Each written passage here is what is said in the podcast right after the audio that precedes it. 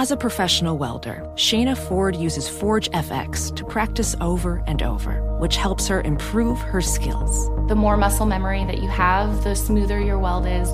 Learn more at meta.com slash metaverse impact. You know success when you see it. Or you think you do. The people in the spotlight. But what about those small business masterminds who succeed at making their money work harder? They do that by having a business bank account with QuickBooks Money which now earns 5% annual percentage yield. Making your money work as hard as you do? That's how you business differently. Learn more about QuickBooks Money at quickbooks.com slash 5APY. Banking services provided by Green Dot Bank, member FDIC. Only funds and envelopes earn APY. APY can change at any time. Good morning. I'm Nathan Hager. And I'm Karen Moscow. Here are the stories we're following today. Karen, we begin with a sell off in chip stocks. NVIDIA is leading the declines, down more than 4.5% in early trading. It all comes after a Wall Street Journal report saying Washington could soon close loopholes in the sale of powerful chips to China. We get details from Bloomberg's Doug Krisner. The chips are those used to train AI models, and the restrictions are aimed at containing China's technological rise. But the move would clearly dent sales. NVIDIA gets nearly 20% of its revenue from China. Its chips are vital to the development of generative AI models such as ChatGPT. This year, NVIDIA produced less capable chips below thresholds requiring a license from the Commerce Department to export to China or other countries of concern. But Washington is now weighing action as soon as next month to expand the curbs to include those lower powered semiconductors. In New York, I'm Doug Krisner, Bloomberg Daybreak. Okay, Doug, thanks. And checking some other chip stocks this morning, Advanced Micro Devices is down 3.5%, Applied Materials is down 1.5%, Intel also down more than 1%. Well, another major story we're following this morning, Nathan, takes us overseas. Bloomberg News has learned that UBS plans to cut more than half of the workforce it inherited from Credit Suisse. Bloomberg's Sonali Basak says the job losses will start next month. The way that this will be done, according to people familiar, is three rounds of job cuts this year, with the first round expected by the end of July and two more rounds tentatively planned for September and October. So certainly through the end of the year, there will be kind of a lot of communication with staff, plus probably a lot of conversations across Wall Street and global finance. And Bloomberg Sonali Basak says UBS intends to reduce the total combined headcount by about 35,000. Staying in Europe, Karen, we're watching for news on the economy and global monetary policy on this final day of the European Central Bank Forum in Sintra, Portugal. Speakers on the agenda today include Fed Chair Jay Powell, ECB President Christine Lagarde, Bank of England Governor Andrew Bailey, and Bank of Japan Governor Kazuo Ueda. Well, back here in the U.S., Nathan, the economy is also in focus. President Biden says he thinks the U.S. economy can avoid a recession in the coming months. Bloomberg's Amy Morris has details from our 99.1 newsroom in Washington. President Biden told donors that after economists have predicted a recession for the past 11 months, he doesn't think it's going to come, citing a strong labor market and his efforts to tamp down inflation. National Economic Council Director and former Vice Chair of the Federal Reserve, Lael Brainard, agrees. We are going to continue to see resilience against a backdrop of what we have referred to as more stable uh, economic growth. Economic Council Chair Brainard made the comments as President Biden is set to head to Chicago today, where he'll deliver what the White House is calling a cornerstone address on his economic policy, Bidenomics. In Washington, I'm Amy Morris, Bloomberg Daybreak. Thanks, Amy. Now let's get to the latest on Russia following last week's failed Wagner Group mutiny. The brief rebellion against the Russian government could boost the Biden administration's efforts to rally more military support for Ukraine. White House Deputy Press Secretary Olivia Dalton announced another half billion dollar drawdown from the Pentagon's stockpiles yesterday. This package includes key capabilities that will support Ukraine's counteroffensive operations, such as mine clearing equipment, armored vehicles, and artillery rounds. It will also strengthen air defenses to help Ukraine protect its people from rocket attacks. Deputy Press Secretary Dalton says there has been strong bipartisan support for Ukraine in the past. Sources tell Bloomberg News the White House is expecting stronger commitments as well from NATO allies when they meet next month in Lithuania. Well, Nathan, another story we're following this morning brings us to the skies of New York. That smog, which blanketed skies in the Northeast earlier this month, may be coming back. We get the latest with Bloomberg's John Tucker in New York. John. And Karen, air quality should reach unhealthy levels in western and central New York today. And New York City will be enveloped tomorrow. The city in the Northeast had some of the worst air quality in the world earlier this month when the smoke from Quebec forest fires swirled south. Uh, Governor Kathy Hochul says, make no mistake about it, this is the result of climate change. We are truly the first generation to feel the real effects of climate change and we're also the last generation to do anything meaningful about it. Large parts of Canada from coast to coast have been burning for weeks. Currently, 257 fires are burning out of control. Now, if you think it's an excuse to work from home, keep in mind that modern office building filtration systems do a pretty good job cleaning out harmful particulates. In New York, I'm John Tucker, Bloomberg Daybreak. John, thanks. While unhealthy air may stress you out, investors are also waiting for bank stress tests this afternoon from the Federal Reserve. We get more from Bloomberg's Charlie Pellet. It comes as regulators explore more stringent requirements on banks in the aftermath of several lender collapses. Analysts largely expect banks to sail through the tests, which examine how lenders would hold up in a hypothetical severe global recession in which U.S. unemployment peaks at 10%, commercial real estate prices plunge 40%, and the dollar surges against most major currencies. In New York, Charlie Pellet, Bloomberg Radio. This is Bloomberg. Now, time to take a look at some of the other stories making news in New York and around the world with Bloomberg's Michael Barr. Good morning, Michael. Good morning, Nathan. The travel nightmare drags on from severe weather. After days of flight cancellations, more than 100 flights already are scrapped in the New York area today. It has left travelers at Newark Airport frustrated. Come on, this is like the Disney World line from hell here. I feel gross. I feel like I want to cry, but I have nothing left. Some passengers were told they won't be able to reach their destinations until next week.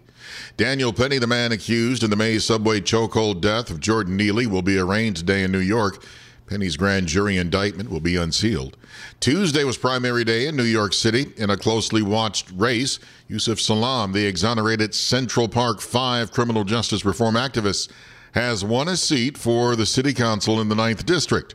Salaam got close to 51% of the vote compared to his closest competitor, State Assembly member Inez Dickens, with just over 25%. Salaam replaces Kristin Richardson Jordan, who announced in May she would not seek re election. In Council District 13, incumbent Democrat Marjorie Velasquez easily won her primary against three other challengers. However, the Republican primary challenger's race is still too close to call with Kristy Marmorato showing a slight lead over George Havranek, 48% to 44%. Brooklyn's 43 was created through redistricting to reflect the area's majority Asian population. Susan Zhuang won her Democratic primary with 59%. However, the Republican primary, too close to call, with Ying Tan ahead of Vito LaBella, 52 to 48%.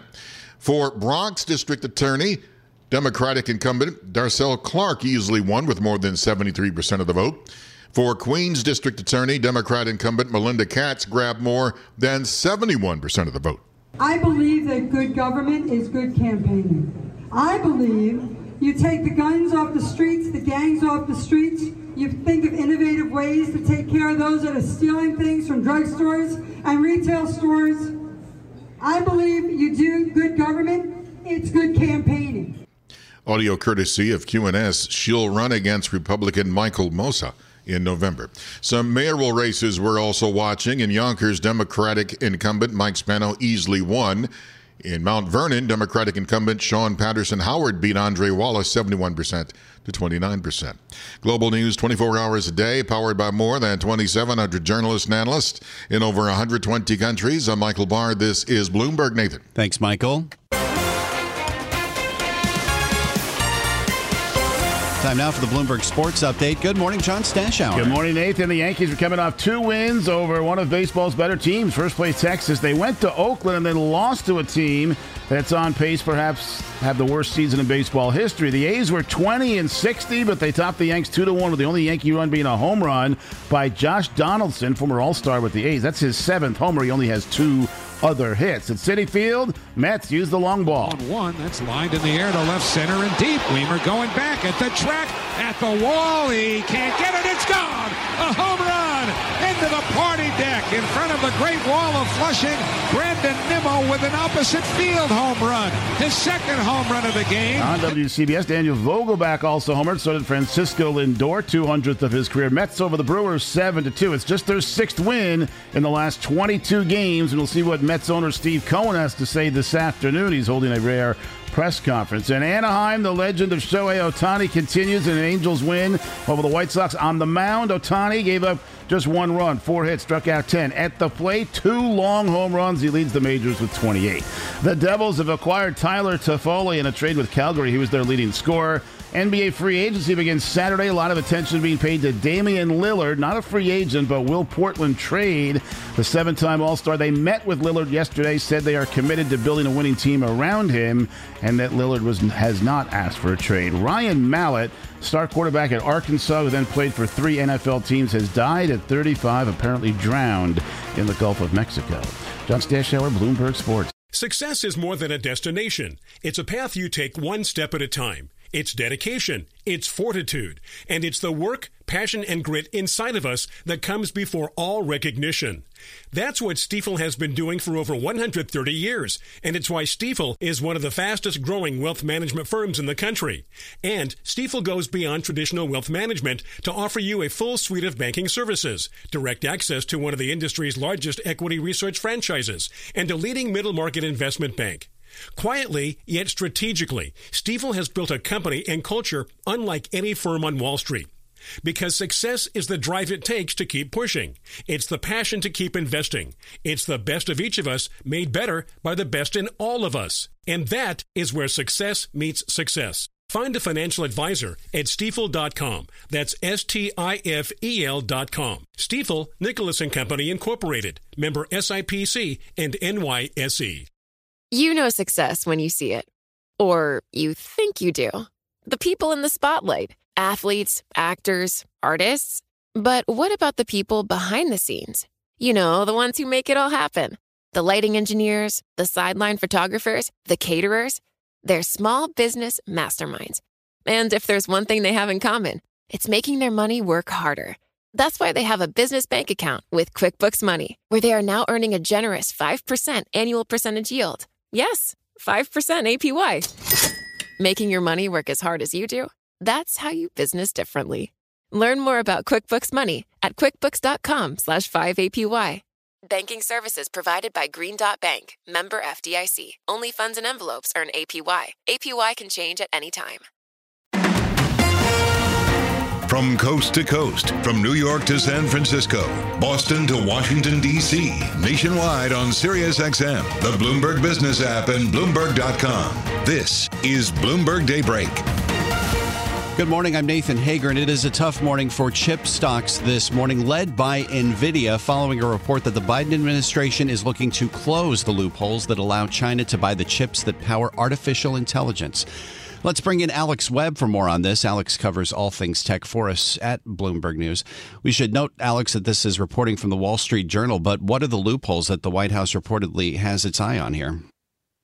Yeah, so there was an initial round uh, of rules that tried to prevent bleeding edge chips that can be used for AI applications from being sold into China. And in terms of NVIDIA, those are known as the A100 range. So, what NVIDIA did quite agilely, quite quickly, they introduced a range called the A800, which is slightly lower power. And if you looked at the specifications that were laid out by the government, uh, they were then allowed to be sold into China. So, what, according to the journal, as you state, um, is now being reported is that these uh, restrictions are going to be extended so that they will cover those new A800 chips. Uh, and more than that, even, they will also be covering cloud operators. Uh, there is a world where you can imagine that if you're a Chinese company and you can't get the right technology inside China, well, then you might buy cloud capacity, which is shored elsewhere, perhaps you know in the region, but operated by Google or Microsoft Azure or AWS. To get around some of those restrictions. And it seems as though they're going to be closing that loophole as well. And we're seeing the impact on the stock this morning. Investors thinking this could be a pretty tough for NVIDIA, given how sizable the Chinese market is for that chip maker. What is the potential impact for chip makers when it comes to their bottom line here? I mean, I think we've got to be careful not to overstate it. You must remember, of course, that Nvidia has a very full valuation at the moment. It is um, the most expensive uh, chip stock in the Philadelphia Semiconductor Index, trading at close to 50 times its forward earnings. That means that any indication that there might be restrictions to its growth potential are obviously going to be taken with a certain amount of skittishness by investors. When it comes to Nvidia's total revenue, you know, China is it's actually its third biggest market, uh, representing about 21% of, of sales behind Taiwan and, of course, the US. Uh, some of the end customers might actually, you know, if it's made in Taiwan, it might ultimately be shipped to, to Taiwan in a different package, uh, sorry, to China in a different package. It's really about limiting the growth here. But as if you read the, you know, fantastic article by our colleagues in the most recent edition of Business Week profiling NVIDIA and the CEO Jensen Huang, there's currently an eight month wait to be able to get the bleeding edge chips. So at least in the near term, it doesn't look as though this would have any meaningful effect on demand. The question then starts to be if it affects it in the medium term as as you know US and and European cloud capacity gets filled up. And I guess that raises the question as well of whether NVIDIA could continue to shore up that sizable market it has in China, even with these kinds of restrictions. Is there a scenario that you could see that uh, NVIDIA could try to hold on to that Chinese market? I mean, they've, they've clearly managed to find a way uh, with the previous rules to to skirt the the letter of of the uh, regulations. Uh, you know, of course, they did something that was entirely legal, but they ultimately served up a chip that wasn't as good, right? And then the question is, well, perhaps they can innovate further and, and do something similar along those lines. Even so, it would mean that China is not getting stuff that is as good as what you know US cloud operators are able to do at the moment, at any rate, Nvidia are the only game in town, and the only others who are close, the likes of AMD, they are also covered by these restrictions. So the only solution from a Chinese perspective is, well, can they come up with some sort of domestic competitor? The answer might be yes, but it's not going to be anytime soon. You're looking at, you know, years and years out because not only can they not buy these chips, they can't buy the equipment that's needed to make these chips, usually made by ASML. So uh, it's a tough challenge for China. For Nvidia, it you know might affect them around the edges. It isn't the lion's share of their business. About 30 seconds left here, Alex, but you mentioned the restrictions on cloud leases that are reported uh, in this uh, Biden administration uh, strategy. I mean, that's the kind of thing that could hit some of the biggest tech companies in the world. Yes, but they aren't as big inside China as they might be. And of course, this is all new. This is like green space for them, right? The AI uh, processing stuff is what they're adding. That's a way of bringing new business in. It's not something they already have. So again, it's affecting their growth, not necessarily affecting the businesses they already have. And that's the key issue at the moment. This is Bloomberg Daybreak Today, your morning brief on the stories making news from Wall Street to Washington and beyond. Look for us on your podcast feed at 6 a.m. Eastern each morning on Apple, Spotify, and anywhere else you get your podcasts. You can also listen live each morning starting at 5 a.m. Wall Street time on Bloomberg 1130 in New York, Bloomberg 99.1 in Washington, Bloomberg 106.1 in Boston, and Bloomberg 960 in San Francisco. Our flagship New York station is also available on your Amazon Alexa devices. Just say, Alexa, play Bloomberg 1130. Plus, listen coast to coast on the Bloomberg Business app, SiriusXM Channel 119, the iHeartRadio app, and on Bloomberg.com. I'm Nathan Hager. And I'm Karen Moscow. Join us again tomorrow morning for all the news you need to start your day right here on Bloomberg Daybreak.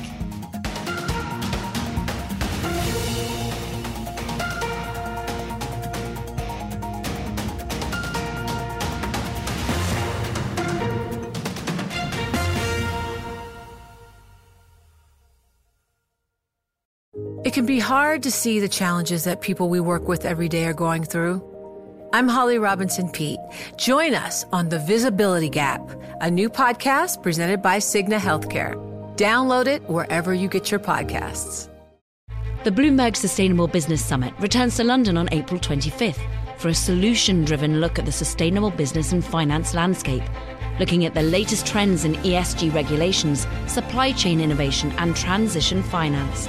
Speakers include leaders from CDP, Emirates Environment Group, TNFD, C-Trace, COA, and more. Summit advisors include Citi and Schneider Electric. Visit bloomberglive.com slash SBS 2024 to learn more.